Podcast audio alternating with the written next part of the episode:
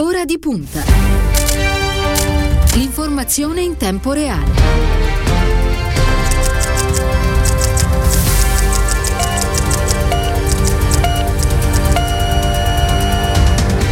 È martedì 30 marzo, buon pomeriggio e ben ritrovati a Ora di Punta da parte di Stefano Cagelli. Sono le 14 e 6 minuti e apriamo il nostro spazio di analisi e di discussione pomeridiano che ci accompagna tutti i giorni a quest'ora dal lunedì al venerdì.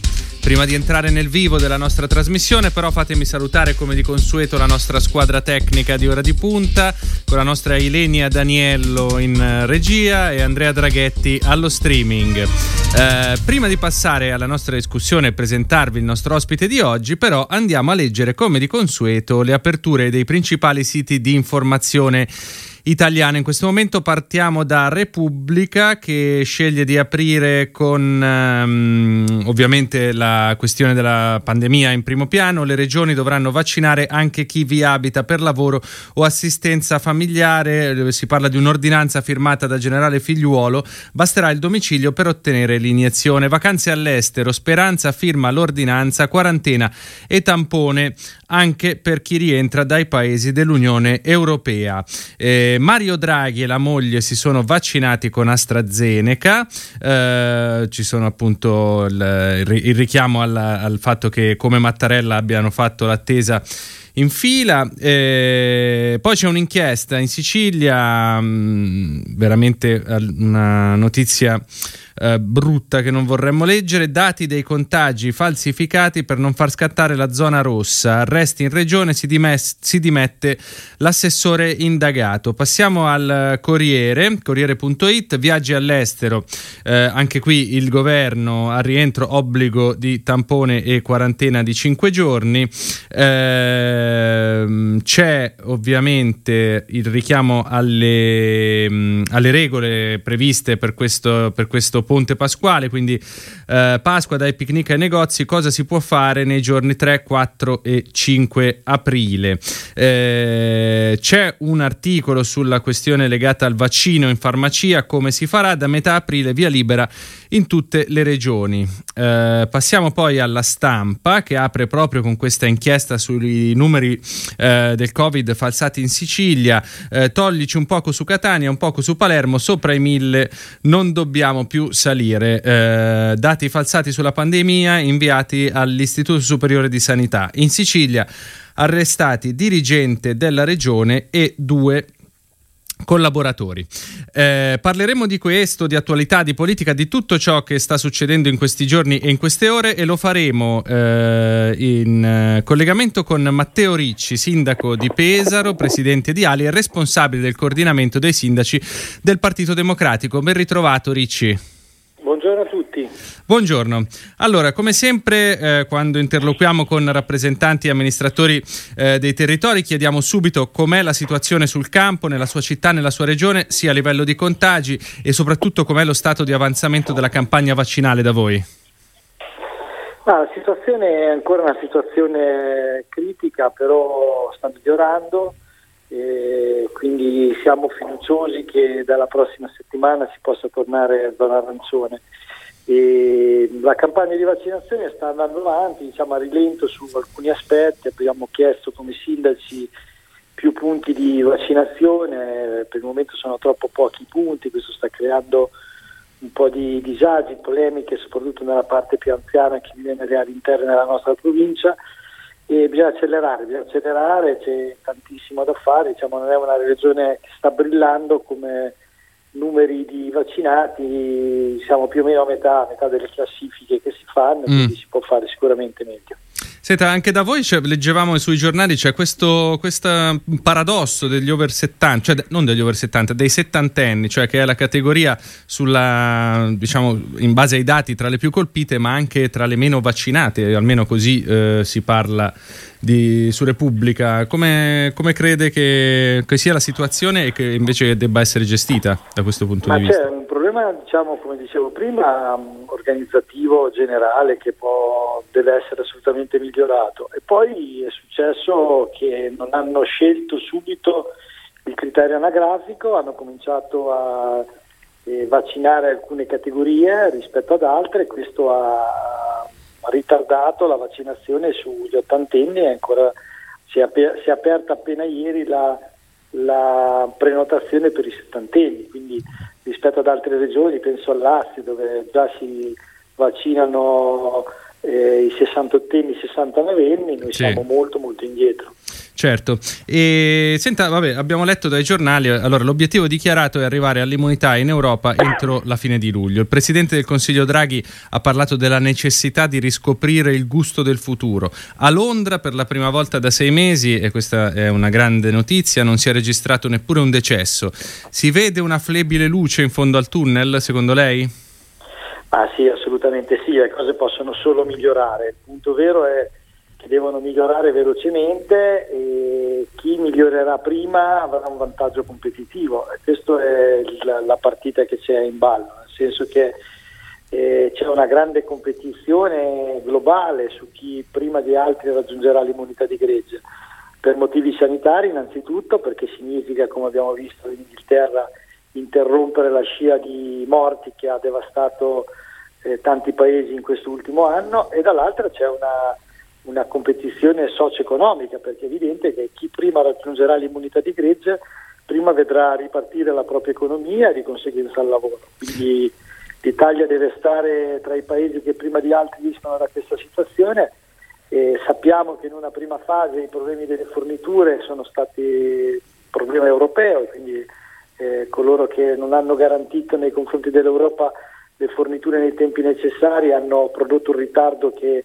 eh, che conosciamo, adesso però i vaccini stanno arrivando, ci sono e stanno arrivando, adesso molto dipende dall'organizzazione delle, delle singole regioni. Quindi sicuramente le cose andranno avanti, dobbiamo guardare con fiducia al futuro, eh, però è chiaro che la tempistica diventa fondamentale. Quindi aprile e maggio sono due mesi fondamentali, dobbiamo vaccinare il più possibile per organizzare al meglio un'estate che può essere un'estate di ripartenza, anche turistica, dopo eh, quasi un anno, perché tolta l'estate scorsa dove ci siamo minimamente salvati col mercato interno, il turismo è stato uno dei settori più colpiti.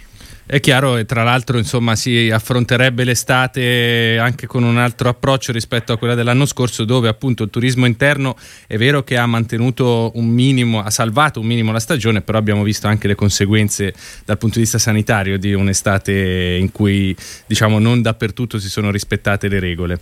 E, senta Ricci, eh, ha, ha, fatto, ehm, ha, fatto, cenno alla questione delle regioni, eh, continua la polemica tra il governo e alcune regioni regioni evidentemente imbeccati da, da, questioni politiche, quindi eventualmente anche da determinate personali, personalità politiche, alcune presidenti di regioni eh, importanti hanno chiesto che si allentino le, restrizio- le, restrizioni già da dopo Pasqua, ma il governo ha tenuto il punto. Eh, lo chiedo a lei anche per il suo ruolo di amministratore. Eh, com'è possibile che ancora ci siano eh, insomma, realtà importanti dal punto di vista istituzionale che ciclicamente appena scende minimamente la curva diciamo che in questo caso non siamo neanche in questa eventualità perché la curva non è che stia proprio scendendo, subito eh, chiedono riaperture, chiedono che, che, si, che, si, torni il prima possibile a, alla situazione precedente. Ovviamente è comprensibile la situazione, eh, c'è, c'è, una grande sofferenza dal punto di vista economico per de, tante realtà, però dalla, dalla, dalla classe politica istituzionale ci si aspetterebbe un po' più di responsabilità. Assolutamente, però questa è un po' la cultura del populismo, no? di chi alla fine eh, deve sempre sollevare i problemi senza mai trovare le soluzioni ed è un problema adesso soprattutto per Salvini perché eh, quando era all'opposizione eh, criticava ogni provvedimento, adesso si trova al governo e prova a stare con un piede dentro e un piede fuori, ma facendo evidenziare le grandi contraddizioni che venivano elencate. È chiaro che ci vuole grande equilibrio, più sarà veloce la campagna di vaccinazione, più saranno veloci le riaperture, è abbastanza ovvia la cosa. Avremo ancora un paio di mesi dove dovremo convivere con il virus e quindi dobbiamo essere molto equilibrati e cercare di fare, di fare le cose in maniera graduale. Io penso che eh, se fino a Pasqua saremo il, il, colore predominante sarà il rosso, dopo Pasqua nel mese di aprile il colore predominante sarà l'arancione e a maggio il colore predominante sarà il giallo, in modo tale che a giugno magari si possa tornare bianchi ad avere un'estate eh, quasi, quasi normale. Poi se i dati andranno ancora meglio rispetto al previsto, può darsi che il giallo si riesca ad anticipare di una settimana o due, però questa è eh, la verità che dobbiamo raccontare agli italiani, tutti coloro che ogni giorno alzano il tiro dando giustamente, dando ragione alla categoria che giustamente eh, protesta, alla fine fanno solo confusione, illudono le persone e poi alla fine queste categorie si sentono anche tradite. Qualche giorno fa ero con i ristoratori ai quali Salvini aveva promesso eh, la riapertura immediata mesi fa e ce l'avevano con tutti a partire da Salvini, perché poi le persone non sono sciocche e se le prendi in giro preferiscono che gli dici un'amara verità piuttosto che gli racconti delle frottole che poi non sei in grado di eh, rispettare perché il virus è più forte di tutti, non l'ha inventato nessun governo, siamo dentro una pandemia, tutti noi vogliamo ritrovare la massima libertà il prima possibile, ma sappiamo che per farlo prima dobbiamo sconfiggere il virus. Sono ragionamenti di una banalità tale che ormai dovrebbero averli acquisiti tutti coloro, tutti coloro che governano, in particolare che hanno, chi, coloro che hanno responsabilità dirette nella pandemia. Sì, sì, infatti questo è proprio un dato di fatto, senso eh. finché, non, finché, non, si batte il virus le, l'economia non riparte, l'abbiamo visto, lo stiamo vedendo negli Stati Uniti, in, in, nello stesso Regno Unito dove Boris Johnson all'inizio eh, di, di, di sottovalutazioni e di semplificazioni ne aveva fatte tante e ora invece che appunto nonostante la campagna vaccinale sia così avanzata chiede ancora cautela quindi figuriamoci che cosa, avrebbe, cosa farebbero i nostri eh, se fossero nella sua situazione.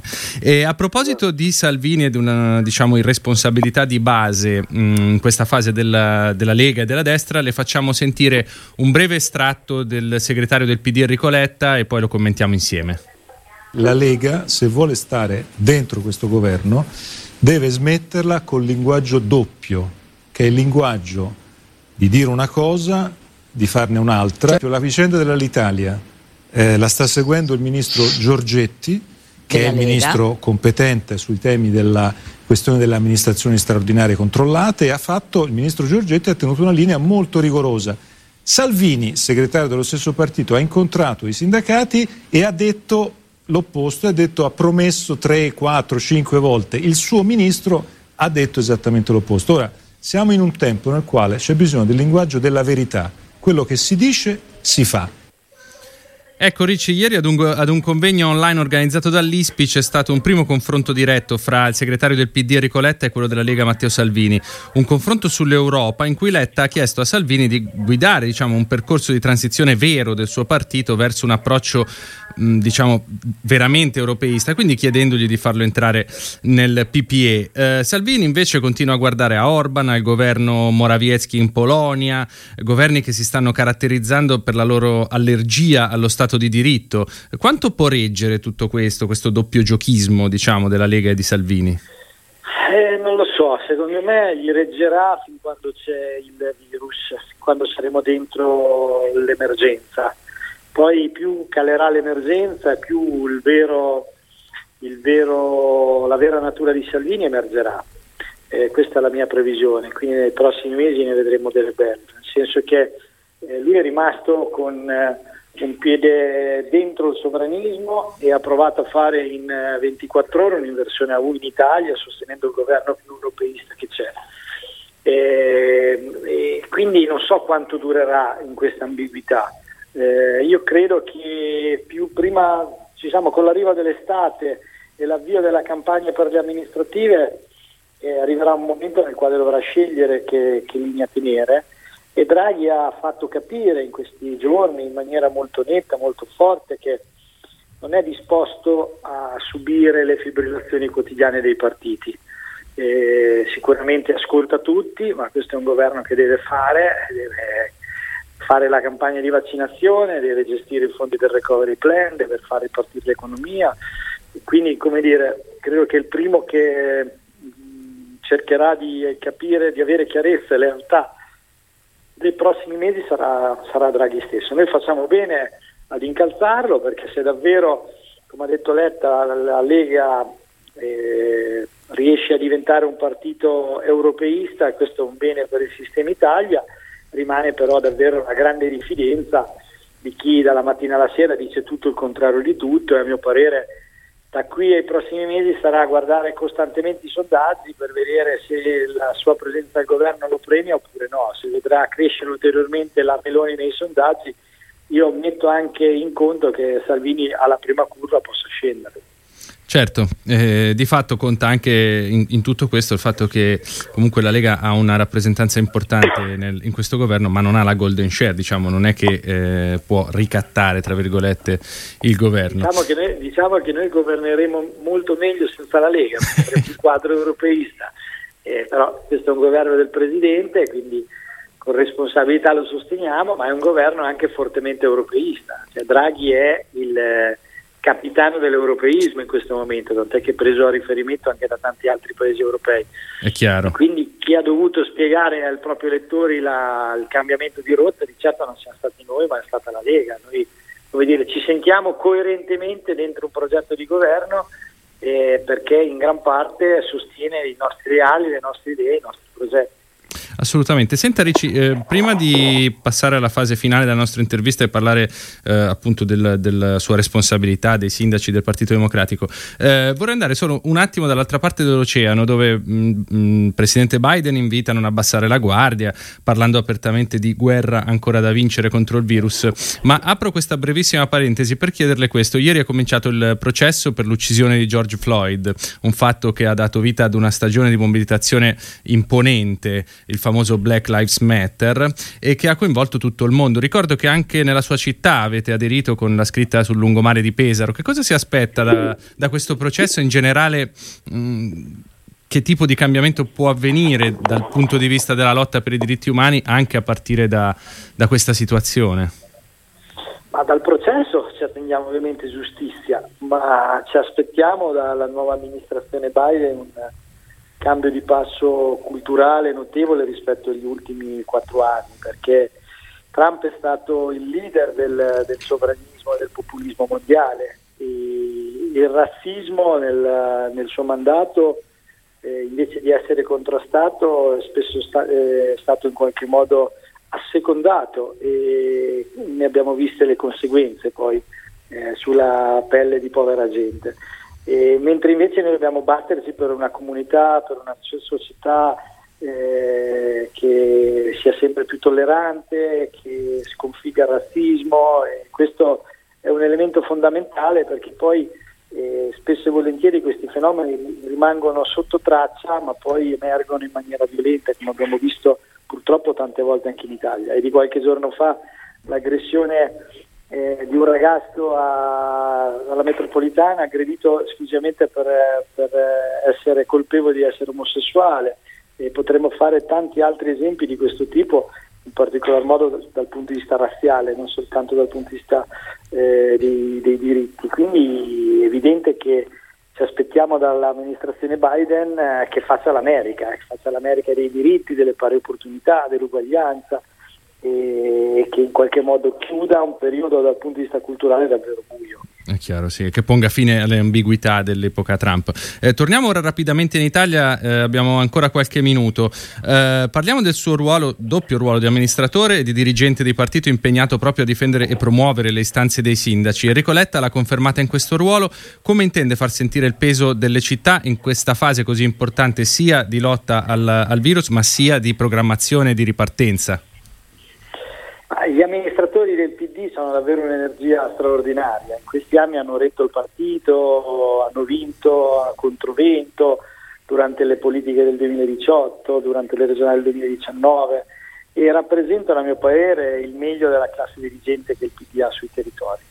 E inoltre hanno dimostrato la capacità di creare alleanze, le alleanze vincenti che dobbiamo creare a livello nazionale, alleanze di centro-sinistra con il civismo, nel caso di alcuni comuni come il mio abbiamo allargato anche la coalizione 5 Stelle, quindi eh, spesso e volentieri sperimentiamo progetti politici che possono diventare eh, progetto appunto italiano per il PD. Eh, questo è il contributo che vogliamo dare, vogliamo essere protagonisti perché viviamo con sofferenza il dibattito correntista del partito, anche le ultime polemiche sul capogruppo alla Camera sinceramente ci hanno fatto cascare le braccia perché Mm. l'obiettivo di Letta è stato quello di dare un cambio di passo su anche il tema della rappresentanza e che andiamo a fare, poi, ci ritroviamo a fare polemica eh, nel momento in cui dobbiamo scegliere una donna capogruppo, insomma questa è una delle cose che dobbiamo assolutamente evitare. Ecco, sono tutti meccanismi, questo ed altro, di natura correntizia o che fanno leva sul personalismo, al quale i sindaci, i sindaci vivono con grande fastidio. Eh, vogliamo dare un sostegno leale a Letta e vogliamo dare il nostro contributo. E pensiamo che se verranno ascoltati i sindaci e verranno resi protagonisti avremo più chance per vincere le prossime politiche ma già dalle prossime amministrative perché non dimentichiamoci vanno a votare 21 milioni di italiani e, si voterà per le città più grandi e più importanti d'Italia. Infatti proprio su questo, prima di lasciarla andare che so che deve prendere un treno e quindi non la tratteniamo oltre, eh, a proposito di città, il grande appuntamento, l'ha detto lei, sarà quello delle amministrative, si vota in tante città importanti, su tutte c'è la partita di Roma. Ieri abbiamo avuto ospite il responsabile enti locali del PD Francesco Boccia che ci ha confermato l'esigenza della costruzione di un'alleanza larga, anche già dal primo turno, eh, ed ha prospettato anche una partecipazione partecipazione del Movimento 5 Stelle alle primarie del centrosinistra. Lei cosa ne pensa? Ah, io sto cercando per quello che posso di aiutare Boccia per i contatti e le conoscenze che ho sui territori, la penso esattamente come lui. Eh, noi dobbiamo costruire una coalizione vincente per le politiche eh, del 2023. Eh, le, politi- le amministrative del 2021 diventano propedeutiche e quindi siccome non stiamo parlando di piccoli comuni, ma stiamo parlando di, di Roma, Torino, Milano, Napoli, eh, Trieste, Bologna, stiamo parlando di città importanti, dobbiamo provare a costruire, eh, ovviamente mantenendo l'autonomia dei territori, ma di provare ad accompagnare la costruzione di coalizioni che tengano insieme il PD, il Movimento 5 Stelle, le forze liberali moderate e la sinistra. Eh, e insieme a questo è tanto civismo, questo è quello che dobbiamo fare ovunque. E credo che sia un esperimento che va ter, che vada portato avanti con grande determinazione, a maggior ragione con i 5 Stelle, perché se, come pare ormai abbastanza chiaro e scontato, il leader dei 5 Stelle diventerà Conte, i 5 Stelle avranno mh, avuto un percorso di maturazione notevole, saranno sempre più ancorati all'europeismo, sempre più ancorati a una visione progressista del mondo e questo per noi diventa un'opportunità. È chiaro che nel frattempo dobbiamo lavorare per avere un PD più grande, più forte, ma un PD più grande e forte in un'alleanza vincente. Questo è il lavoro che va fatto, va fatto da subito a iniziare dalle elezioni, dalle elezioni amministrative e se ci sarà la volontà di tutti ad andare in questa direzione, poi la metodologia per stare insieme la troveremo. Perfetto, assolutamente. Grazie, grazie a Matteo Ricci, grazie per essere stato con noi. Torneremo a disturbarla presto per fare un po' il punto su tutto quello che riguarda la questione degli amministratori. Molto volentieri. Buona giornata a voi. Buona giornata. Eh, la prima parte di Ora di Punta termina qui. Noi ci sentiamo dopo una breve pausa per parlare di politica estera, in particolare di quello che sta succedendo in Myanmar.